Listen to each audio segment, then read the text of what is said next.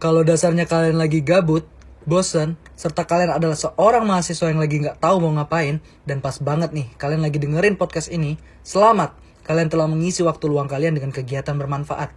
And welcome to Edpod, edisi Podcast Mas. Podcastnya mahasiswa. Halo untuk kamu pendengar podcast Mas, kenalin aku Tauhid Ananda yang akan menjadi podcaster kali ini. Dan pada podcast Mas perdana kali ini aku mau ajak kalian semua untuk ngejawab pertanyaan yang juga menjadi topik yang akan dibahas pada podcast kali ini nih, yaitu akademik atau organisasi. Nah, untuk ngejawab hal tersebut, aku udah ngundang narasumber kita yang bisa dikatakan anaknya ini udah cantik, pintar, akademik oke, dan juga aktif organisasi. Intinya dia ini udah ahli nyala untuk ngejawab topik kita kali ini. Oke, langsung aja aku kenalin narasumber kita pada kali ini, yaitu ada Kak Reina Rosa, yang sekarang juga sedang menjabat menjadi Wakil Gubernur Mahasiswa di BMFE Unsri. Halo Rena. Halo Tauhid, aduh ya. makasih banyak atas sambutan hangatnya, udah ngundang aku. It is such an honor to be here. Makasih ya. Iya, sama-sama. BTW, apa kabarnya? Hmm, kabar baik, Alhamdulillah. Sehat. Kalau kamu gimana? Aman sih alhamdulillah walaupun pandemi ya tetap harus semangat kan? Mm-mm, betul. Oke Rey sebelumnya uh, sebelum kita masuk ke materi aku mau nanya dulu nih Mm-mm. mengenai perkuliahan. Kita kan udah kemarin tuh udah uas ya unsur ini udah uas duluan ya kita udah libur juga. Gimana nih perkuliahan kamu aman? Uasnya juga aman apa gimana selama pandemi? Selama pandemi um, kalau di kilas balik nih ya dari perbandingan semester 5 semester 6 kan kita udah hampir dua setengah semester ya uh, ya, kegiatan secara online. Ya rasa semangat buat belajar masih enjoy bisa mengikuti kuliah dengan baik itu yang pasti tahun lalu mulai masuk ke semester 6 ini hmm. udah terombang ambing ambiar gitu. Faktor pandemi ya.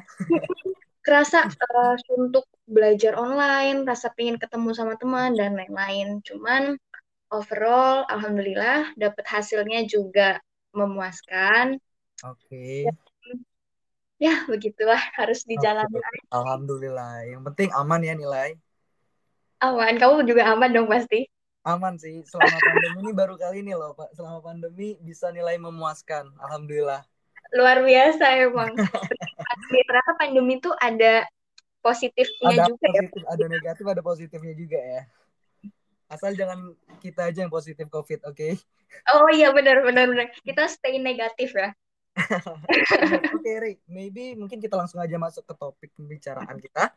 Tadi hmm. aku udah jelasin mengenai topik kita pada kali ini yaitu akademik dan organisasi. Aku mau nanya dulu, menurut kamu definisi dari akademik atau organisasi itu apa sih sebenarnya? Oke, okay, tunggu aku googling dulu ya.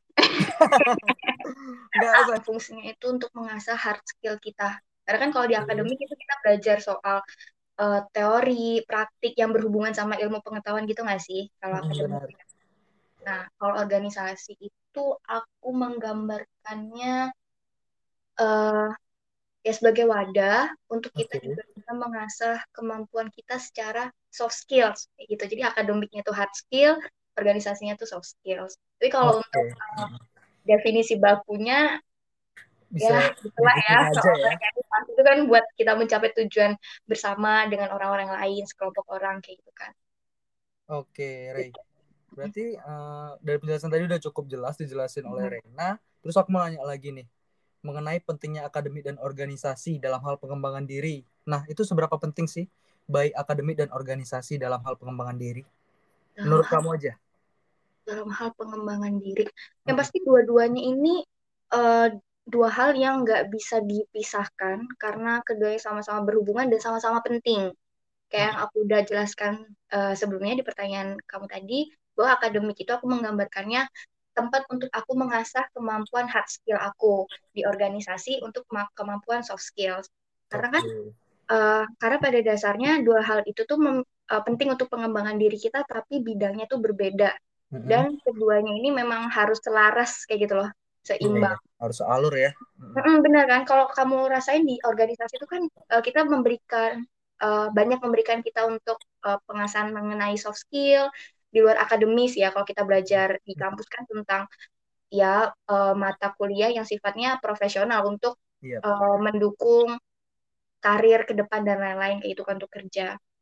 Yang tidak kalau di organisasi kan kita belajar soft skill yang tidak diajarkan khusus di akademik. Nah, kayak gitu. bahkan kadang di organisasi juga kita bisa mendapatkan pelajaran akademik juga terkadang gitu kan.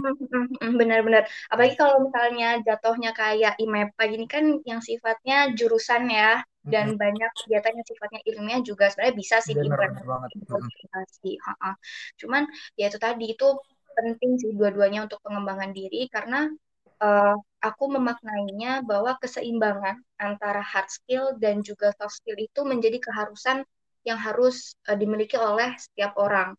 Mm-hmm. Tapi untuk aku pribadi pun ya untuk berkaca atau refleksi diri, ya aku belum bisa menyeimbangkan keduanya. Cuman lambat laun lah dengan tahunya kita penting nih untuk uh, keseimbangan antar keduanya ya bisa dibalansin dengan kegiatan kita sehari-hari ya belajar jalan organisasi juga jalan kayak gitu kan karena uh, karena gimana ya kita tuh punya pengetahuan kaya nih ya oh kita uh, ngerti akuntansi dan lain-lain tapi di sisi lain kita juga punya keterampilan cuman untuk uh, bisa mengimplementasikan pengetahuan dan keterampilan kita kan juga perlu adanya sikap yang baik, bisa berkomunikasi. Kayak gitu gak sih kalau kamu rasain, ya kan? Iya, benar. Sama, sama banget.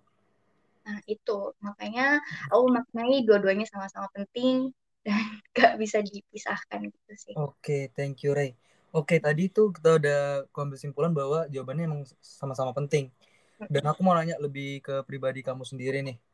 Nah, ini uh, alasan kenapa sih diri kamu tuh mau berorganisasi dan uh, ada titipan pertanyaan juga. Kenapa mm-hmm. alasan ing mau naik jadi wagubma? So, basically wagubma ini bukan jabatan yang rendah loh, ya kan? Kayak jabatan tinggi banget yang bisa mengganggu akademik juga gitu. Ya, alasannya kenapa, Re?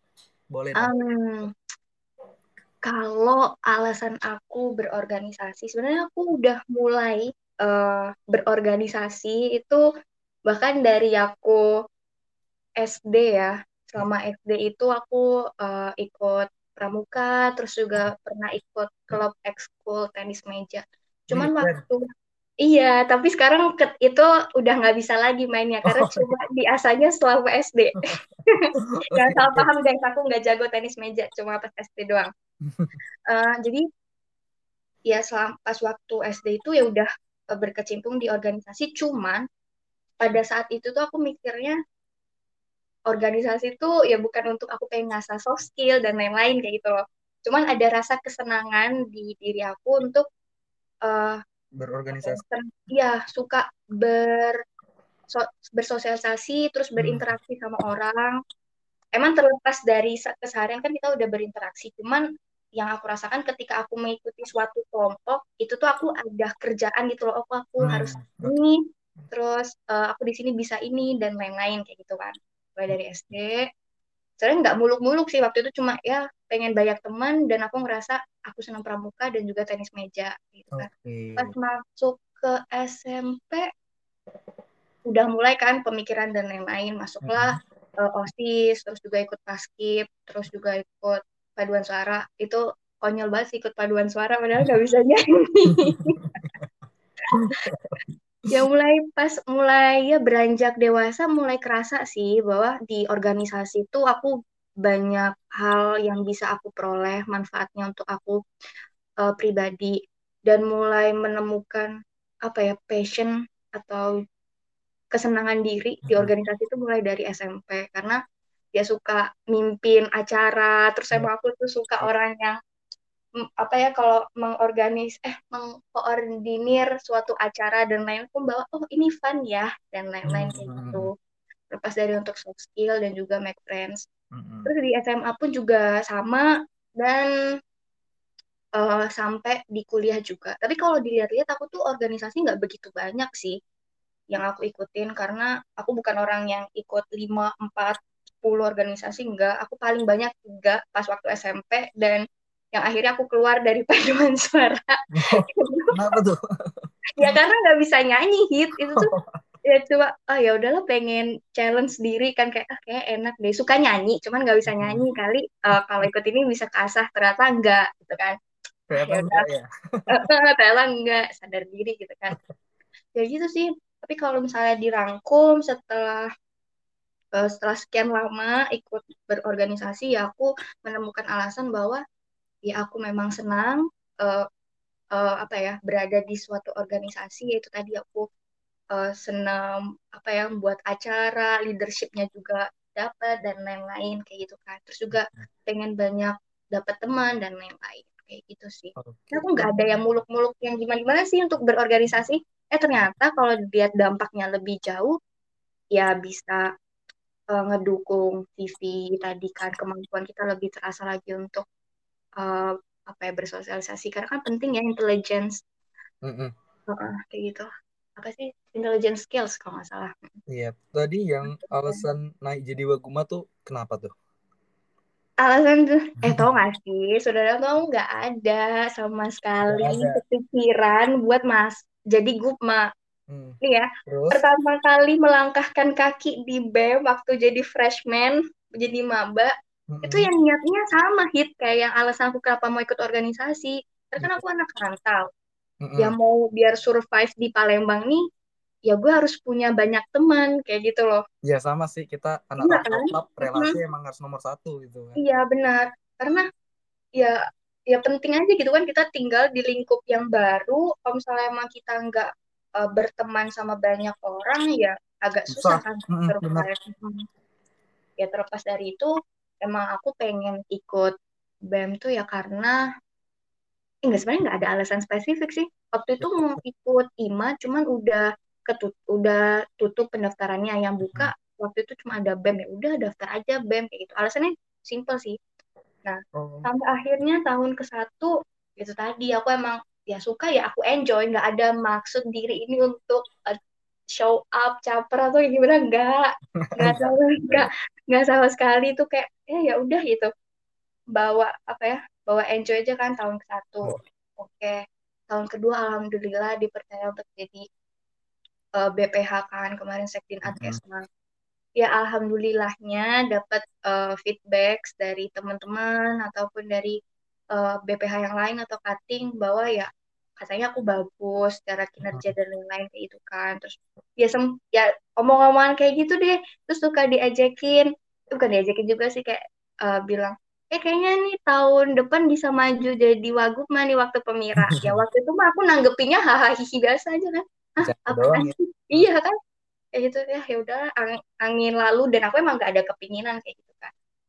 Eh sampai pada akhirnya mulai mendekati nih omongan-omongan ini tuh udah ini nih ada bilang oh Reina yang bakal maju ntar uh, ini yang bakal maju. Oh banyak tuh kan nama-nama. Nah nama aku nih kesebut akhirnya. Dan aku situ menanggapinya kayak Allah ya udahlah ada yang lebih berpotensi lagi kayak gitu kan. Jadi aku cil-cil aja itu kan orang-orang kayak gitu.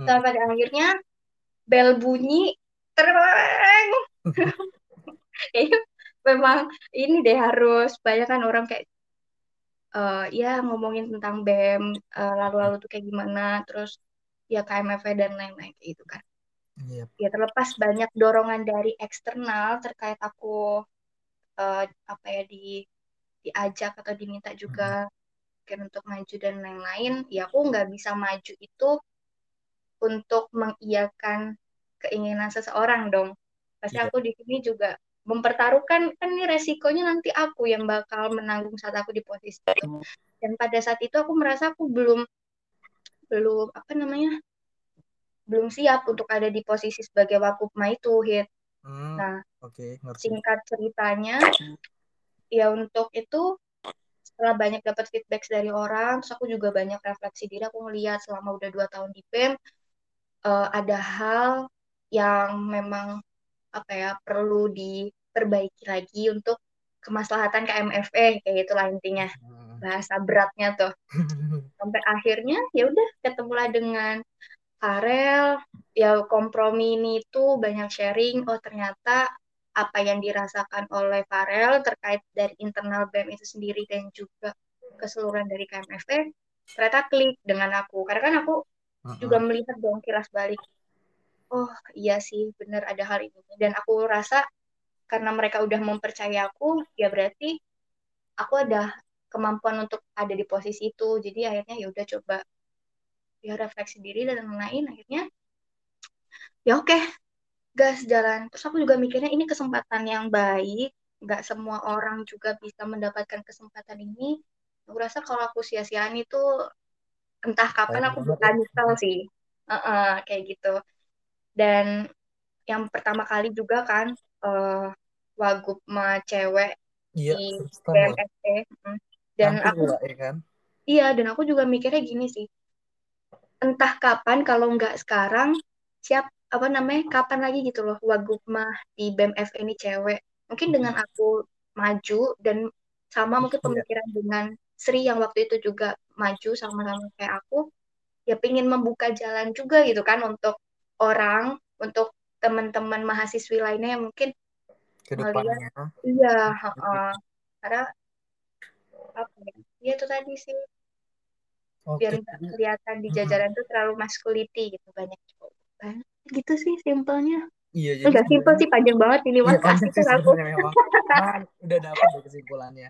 Awalnya memang sebenarnya ya nggak ada niat gitu kan. Mm-mm, mm-mm. Dan alhamdulillah sekarang udah ngejabat jadi wagubma. Dan Iya, untuk alam kita senggol ke materi kita, akademik dan organisasi, itu Mm-mm. kamu pasti ada kerasa keganggu kan akademiknya dan ada rasa penyesalan nggak udah naik menjadi wagubma ini?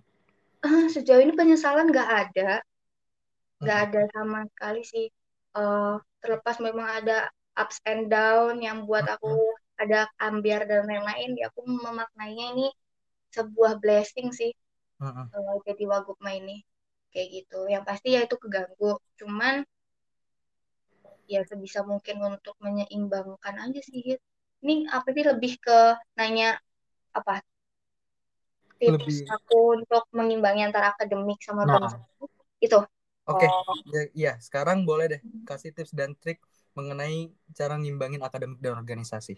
Ala Reina yang juga sebenarnya aku nggak banyak Nggak nggak banyak juga sih. Eh, pertama ini mungkin aku bakal bagi jadi tiga hal ya tiga Oke. hal utama yang aku lakukan selama ini untuk menyeimbangkan keduanya Mm-mm. nggak cuma selama jadi wagubma sih dari awal-awal juga kayak gitu Oke. yang pertama itu eh skala prioritas aku Hmm. menentukan skala prioritas dan juga mengkolerasikan skala prioritas ini tuh dengan urgensi. Jadi aku menempatkan prioritas berdasarkan urgensi-urgensinya. Yang Mm-mm. maksudnya di sini adalah eh, kalau aku pribadi ya, Hit memaknai prioritas tuh nggak nggak bisa sama setiap saat, setiap waktu.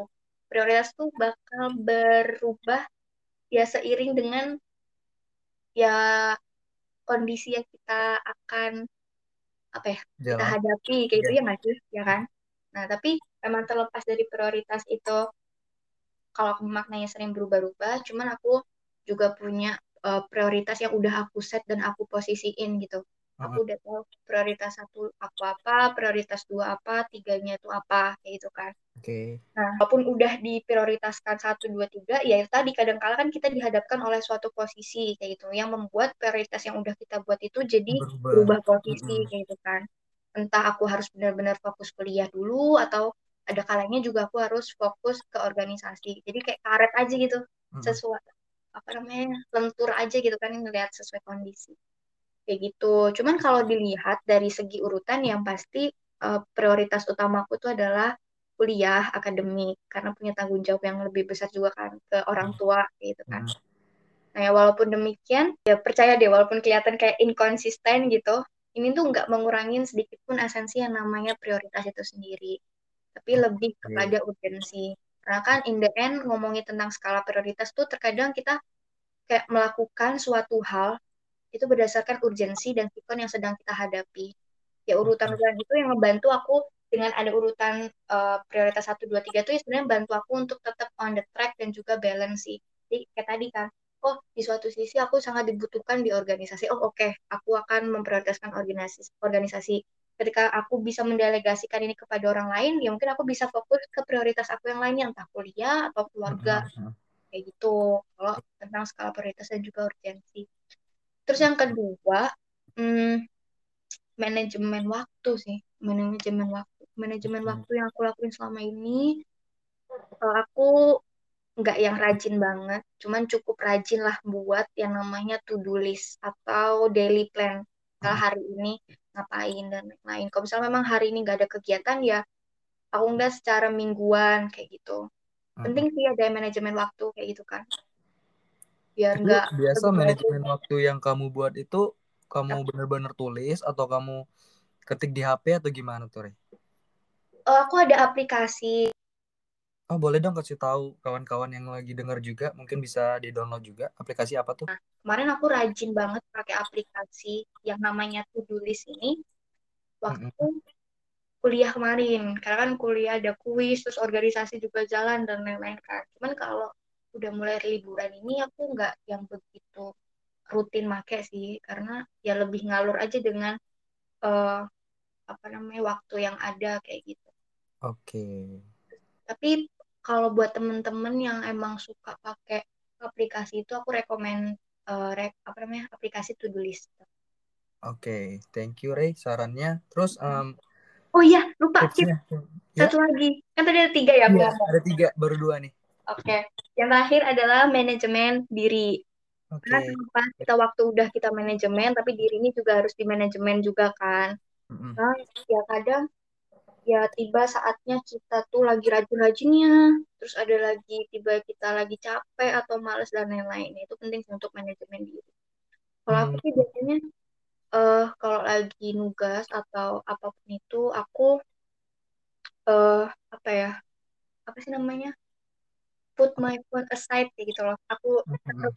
itu jauh-jauh saat aku ngerjain sesuatu atau ya menjauhkan diri aku dari hal-hal yang bisa ngedistract jadi biar lebih fokus kayak gitu. Emang awalnya agak gatel ya jauh dari Mhm. HP jadi harus bener-bener kuatin diri biar yang tadi kerjanya cepat Iya. selesai gitu kan. Emang harus dipaksa sih. Mm-mm.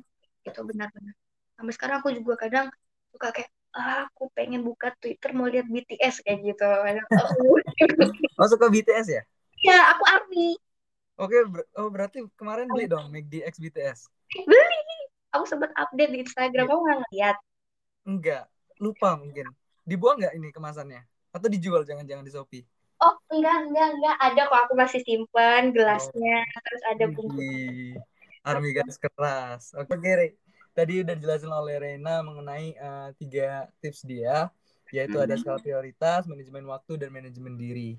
Nah, terus aku mau nanya lagi, Rey. Dan ini Mhm. pertanyaannya relate banget dengan kawan-kawan yang lagi berorganisasi di masa pandemi nih. Hmm. Bagaimana nih jika kita udah ikut organisasi, Mm-mm. tapi di dalam organisasi itu tuh kita nggak diberi kesempatan untuk aktif.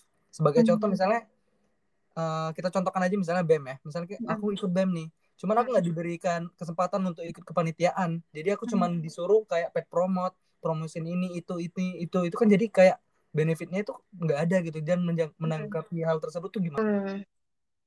Gimana ya? Tadi BEM, BEM itu cuma sebagai contoh ya, bukan berarti BEM kita kayak gitu ya.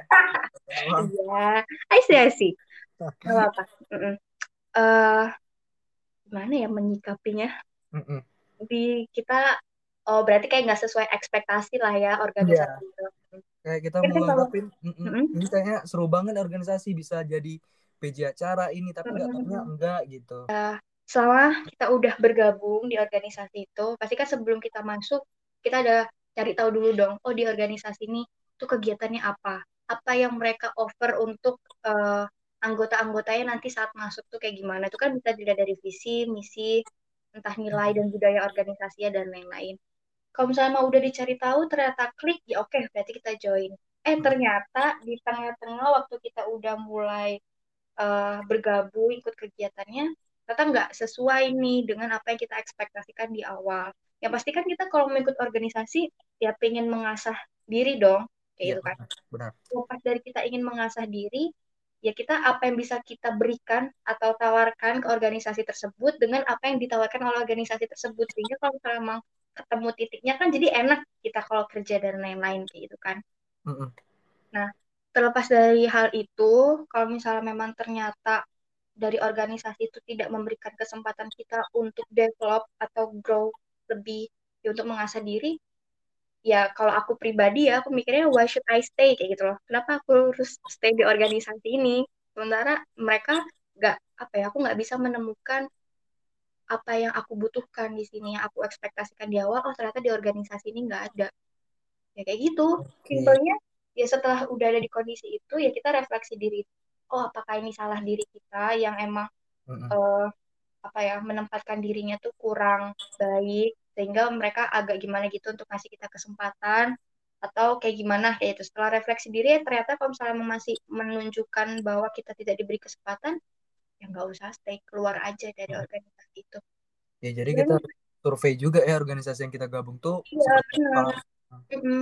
Karena kan ya apa ya kita tuh setiap waktu setiap saat kondisi apa pun itu pasti dihadapkan oleh suatu pilihan. Kalau misalnya memang udah dihadapkan pilihan kayak gitu, ya lo mau stay atau lo mau keluar kayak gitu. Kita keluar itu bukan berarti kita eh, kalah atau kita eh, tidak akan mendapatkan manfaat atau yang lain-lain. Banyak kesempatan di luar sana, organisasi-organisasi mungkin yang lebih baik untuk diri kita. Kayak gitu sih. Iya, benar. Oke, menanggapi hal tersebut juga aku mau nanya mengenai eh, bagaimana jika organisasi dan akademik itu tuh udah mulai nggak seimbang. Misalnya tadi kan kita eh, udah bahas mengenai dia nih mau gabung organisasi cuman nggak sesuai ekspektasi. Namun Hmm. bagaimana kalau misalnya kita udah gabung organisasi tapi malah Hmm. ekspektasinya tuh melebihi ekspektasi kita gitu.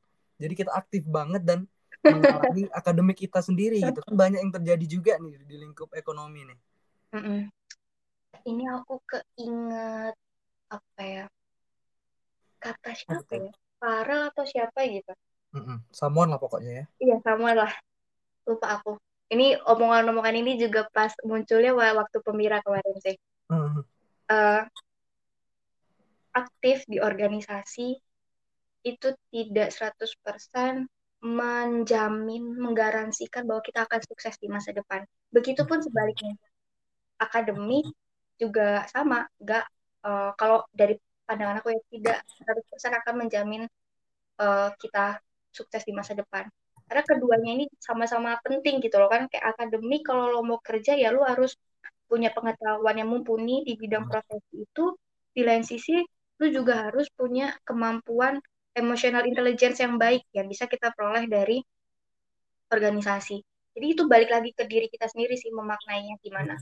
Mungkin kalau misalnya kita udah jadi overload, karena aku sempat ada di posisi ini, apalagi waktu uh, pemira kemarin ya, pemira sampai awal-awal tiga bulan jabatan ini aku kayak bener-bener Fokus Eh, ya. uh, fokus untuk all out kan. karena fondasi awalnya itu ya dari tiga bulan awal gitu aku memaknainya. Kalau misalnya emang tiga bulan awal udah oke insya Allah sejalan apa seterusnya sampai debis juga bisa lancar. Jadi kemarin sempet bener-bener geger juga kan di awal-awal.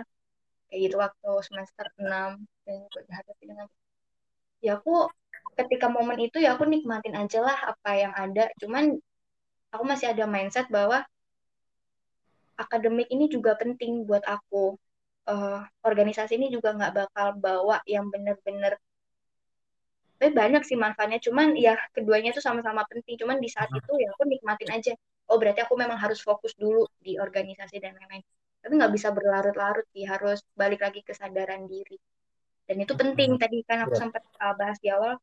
Kita tuh harus punya skala prioritas. Dan yang nggak kalah penting itu kita harus setting goals sih kita pengen apa gitu karena kalau dengan udah punya goals ketika kita lebih uh, berat sebelah atau kayak gimana kita punya prioritas dan juga goals kita gitu loh oh gue ada tujuan yang mau gue capai nih kalau gue kayak gini nggak bakal bisa nih kayak gitu sih jadi memang ada momen-momen kita kayak oke okay, kalap kayak gitu itu cuman ya harus balik lagi sih sadar Iya. kayak gitu Oke, basicnya ya berarti antara akademik dan organisasi ya harus coba untuk nyi- nyimbangin lah ya.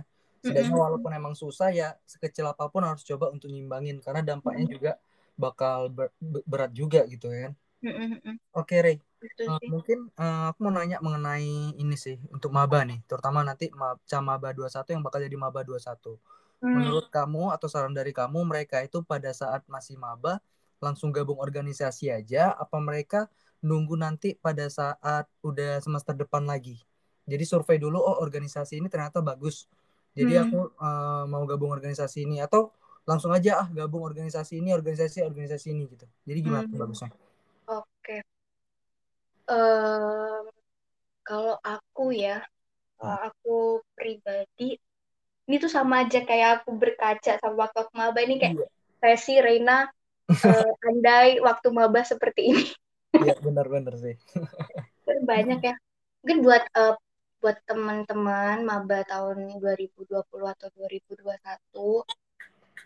kalau misalnya aku jadi maba lagi ya satu hal yang pengen aku apa ya ada di diri aku pada saat itu adalah satu rasa keingintahuan atau curiosity yang tinggi. Itu yang pertama.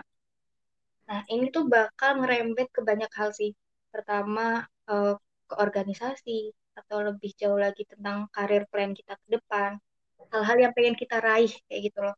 Itu tadi kan setting goals and plan nah mungkin kalau untuk uh, teman-teman yang bisa aku sarankan yang pertama itu nggak ada yang salah. Kita mau kan kita kalau nggak mencoba nggak akan tahu kan rasa atau bakal kayak gimana nantinya hmm. nah, itu mau terserah kalian mau nyoba semua organisasi ya sok kalau mau milih-milih juga sok kayak gitu. Kalau untuk aku pribadi, aku yang tipe memilih karena aku uh, apa namanya mikir juga kalau aku bergabung di banyak organisasi, aku nggak bakal bisa memberikan uh, apa ya kontribusi yang maksimal kayak gitu ya, memberikan impact yang baik untuk organisasi tersebut. Jadi aku lebih fokus ke satu atau dua organisasi yang di mana aku bisa kayak mengabdikan diriku gitu loh, memberikan kontribusi yang lebih kayak gitu. Cuman okay. balik lagi sih, aku memaknai walaupun dikit organisasi ya kita menyikapinya kayak gimana mau banyak belajar ya sama aja gitu. Kita mm-hmm. belajar di satu organisasi juga bakal banyak juga dapat ilmu dan lain-lain. Cuman kalau mau dicobain banyak juga ya silahkan.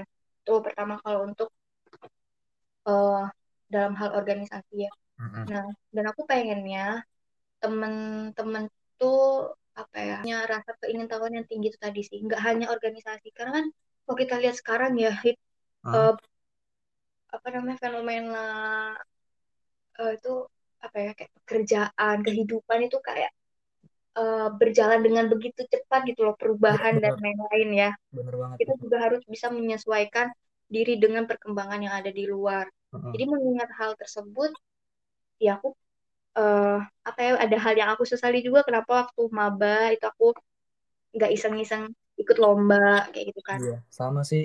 Iya kan? banget. lomba. Walaupun nggak menang tuh nggak masalah. Karena aku kak iya ada pengalaman yang penting. Sharing sama temenku nggak apa-apa nggak menang. Yang penting oh dengan ikut lomba ini jadi tahu uh, nyusun bisnis plan kayak gimana menanggapi bisnis case kayak gimana akuntansi itu kayak gimana. Itu kan jadi nambah pengetahuan kita hard skillnya itu tadi kan. Nah, itu tadi ikut lomba-lomba. Terus apa lagi ya? Selain itu juga ya banyak cari informasi tentang magang, magang online, volunteer online, kan sekarang lagi pandemi ya, terus pelatihan-pelatihan online. Kayak gitu sih banyak hal yang bisa dilakuin. Semoga teman-teman jadi termotivasi sih dengan ada kemudahan saat ini kan teknologi walaupun lagi pandemi kan nggak membatasi kita untuk bisa mengembangkan diri kayak gitu. Terus aku juga jadi keinget gitu. Mm -hmm. Karena aku suka main TikTok juga nih ya. Oh, nah, ada satu uh, satu akun TikTok lupa aku nih dia tuh HRD di suatu perusahaan. Dia tuh cerita tentang dia waktu kuliah dulu. Dia tuh nge apa ya mem, mem, membuat bagian-bagian dalam hidup dia waktu kuliah kayak gitu. Hmm. misalnya dari semester 1, 2, 3, 4 itu dia uh, menjadi ajang dia untuk banyak ikut kegiatan kayak organisasi dan lain-lain yang sifatnya untuk uh, soft skill kita ya. Hmm. Sembari di semester-semester awal tuh juga banyak cari informasi tentang lomba, magang atau tentang karir plan dan lain-lain. Nah, nanti waktu semester 5, 6, 7, 8 dan ya kayak itu kita tuh bisa menyeimbangkannya itu tuh dengan juga ikut magang dan uh, apa penelitian dosen dan lain-lain kayak gitu. Karena kan hmm. uh, kekuatan di suatu CV orang itu kan nggak bisa berpatokan pada organisasi ya. Pasti uh, pekerjaan itu tuh mau menerima kita juga ngelihat pengalaman profesional apa gitu yang selaras dengan perusahaan yang kita mau lamar kayak gitu kan. Jadi awal-awal itu ya kita enjoy dulu ikut organisasi kepanitiaan dan lain-lain. Nanti waktu semester semester akhir coba fokus untuk magang. Nah ini sih yang uh, agak aku sesalkan sekarang ya Mm-hmm. Coba kalau misalnya aku punya mindset ini mungkin uh, aku bisa startnya lebih awal dan mungkin aku sekarang jadi dua atau tiga step ahead lah dari aku yang sekarang Benar. kayak gitu. Jadi sekarang masih ya pengen magang juga, jadi masih struggle nyari oh perusahaan ini. Sementara kan kalau persaingan-persaingan ini dilihat dari CV dan lain-lain kan gitu. Tapi Iya. nggak apa-apa. Nggak ada kata terlambat nggak sih? Iya, nggak ada kata terlambat, men. Mau magang, mau apa, ya selagi masih ada kesempatan, kenapa enggak gitu kan? Iya betul. Ada Iya, kesempatan Dari penjelasan Rena tadi, aku juga mau ngasih saran untuk maba 21 nih khususnya nanti. Eh, aktif-aktiflah pada saat eh, masih maba. Kalaupun memang nggak mau berorganisasi, carilah perlombaan, carilah eh, kayak penelitian, penelitian dosen yang dibilang Rena, atau mungkin ikutilah campaign dan Mm, volunteer. Benar-benar. Karena itu memang eh, menjadi bekal kalian pada saat nanti me- mencari kerja, ya nggak sih, Re? Iya benar-benar. Setidaknya kalian Nggak udah nggak bekal harus gitu. harus organisasi mulu enggak. Mm-mm. No no itu big no. Itu harus ada apa ya hal-hal lain yang juga kita lakukan di luar dari organisasi itu tadi untuk kepentingan diri juga Mm-mm. masa depan. Intinya jangan jadi manusia, eh jangan jadi mahasiswa kupu-kupu lah kalau bisa ya. Kuliah pulang, kuliah pulang, eh, carilah hal bermanfaat gitu. Istilah waktu kalian tuh, waktu senggang kalian tuh dengan kegiatan-kegiatan yang bermanfaat gitu. Heeh, betul. Aduh, andaikan Reina tiga tahun yang lalu seperti ini. Sama sih aku pribadi juga baru aktif organisasi itu semester 4 dan itu nyesel banget sih. Dan ini lagi fokus-fokusnya bener-bener nyari organisasi, campaign, dan lain-lain untuk lengkapin. CV gitu. Iya, benar-benar. Oke, Nggak Re. Aku, aku ini pertanyaan terakhir sih, lebih ke pribadi kamu. Tadi kamu jelasin juga eh, lagi mau mau nyari magang ya. Aku mau nanya Mm-mm. rencana ke depannya mengenai akademik dan organisasi kamu tuh bagaimana? Apakah nanti setelah lulus mau lanjut S2 atau mungkin plot twistnya mau naik jadi presma nih? Bisa aja ya kan?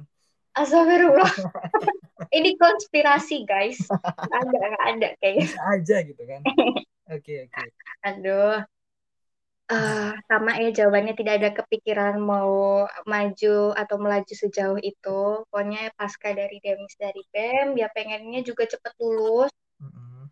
Kalau bisa, ya awal tahun udah bisa kompre atau lulus lah. Kayak gitu. Amin.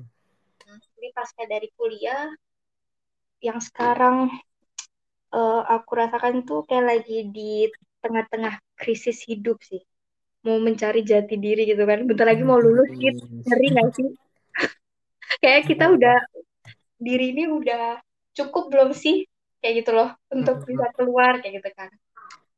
Ya banyak. Pasti yang pertama aku pengen ya kerja. Yang pertama itu. Kalau untuk melanjuti studi, S2 kayaknya belum.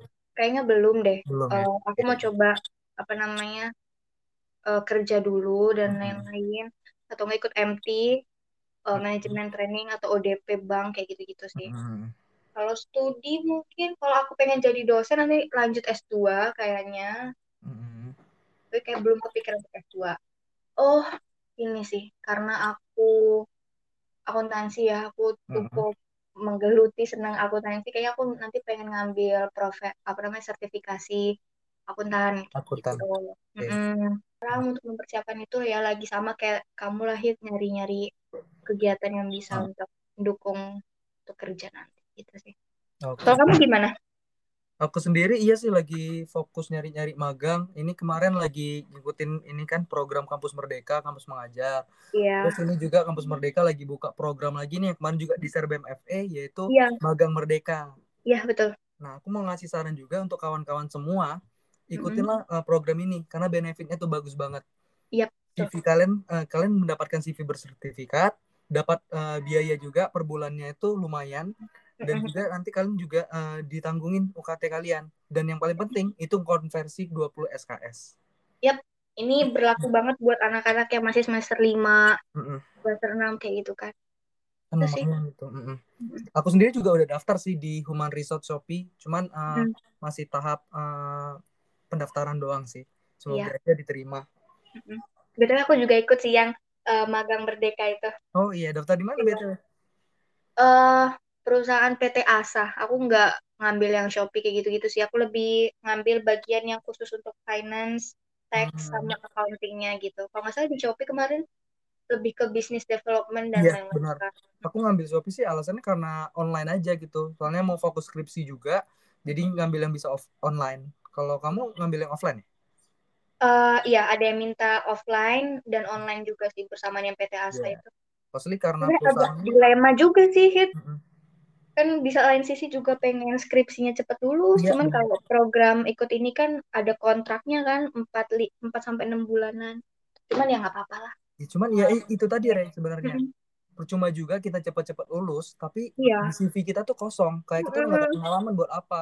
Kayak Iya. IPK tinggi, PK 4 gitu. Cuman kita nggak ada pengalaman apa-apa susah juga. Jadi mumpung masih ada uh, waktu untuk berkuliah, carilah kegiatan-kegiatan bermanfaat yang kayak magang ini gitu kan. Ya, walaupun memang agak sulit bagi waktunya nanti magang Iya. antara kuliah ya dicoba aja gitu. Iya, nggak apa-apa. Bener-bener sepakat, setuju. Oke, Rey. Mungkin uh, tak terasa nih waktu udah berjalan setengah jam lebih nih.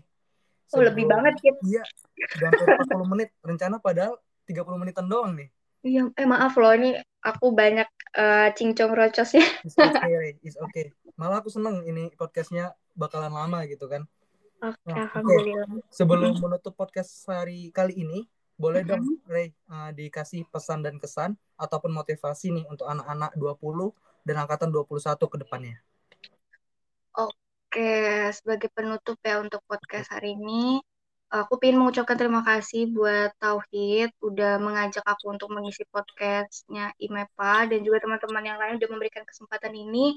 Ini Hmm, pertama kali aku eh, mengisi hal-hal kayak gini. Sebenarnya sempat deg-degan juga ya apa bisa menyampaikan ini, cuman ya itu tadi harus dicoba ya, dan ternyata oke, alhamdulillah senang banget dan oke. enak lah intinya.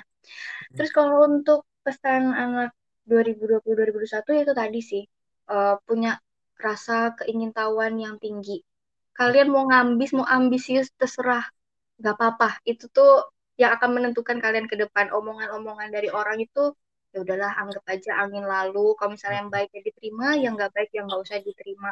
Sekarang yang jadi eh, orientasi adalah eh, diri kamu karena diri kamu yang akan menentukan masa depan kamu kayak gimana kayak gitu terlepas dari perlu apa ya yang ngeliat juga sekitar sih kayak orang tua dan lain-lain yang penting punya tujuan setting goals itu penting dan punya prioritas sih Oh, itu aja sih ya pesan-kesan Hmm. motivasi yang sangat bagus dari Kak Rena. Makasih juga atas waktu dan kesempatan Kak Rena udah bersedia hadir dalam podcast Mas Perdana kali ini. Mungkin ya kita bisa bertemu di lain kesempatan dan lain hal. And aku bakal Iya. nutup podcast ini juga dengan sebuah pantun. Mm-mm. Mencari peniti di dalam jerami dari malam hingga pagi. Sudah habis waktu kita kali ini. Semoga kita bisa bertemu lagi. oke yeay Bye-bye. Sampai berjumpa lagi di podcast selanjutnya ya. oke makasih Thank you.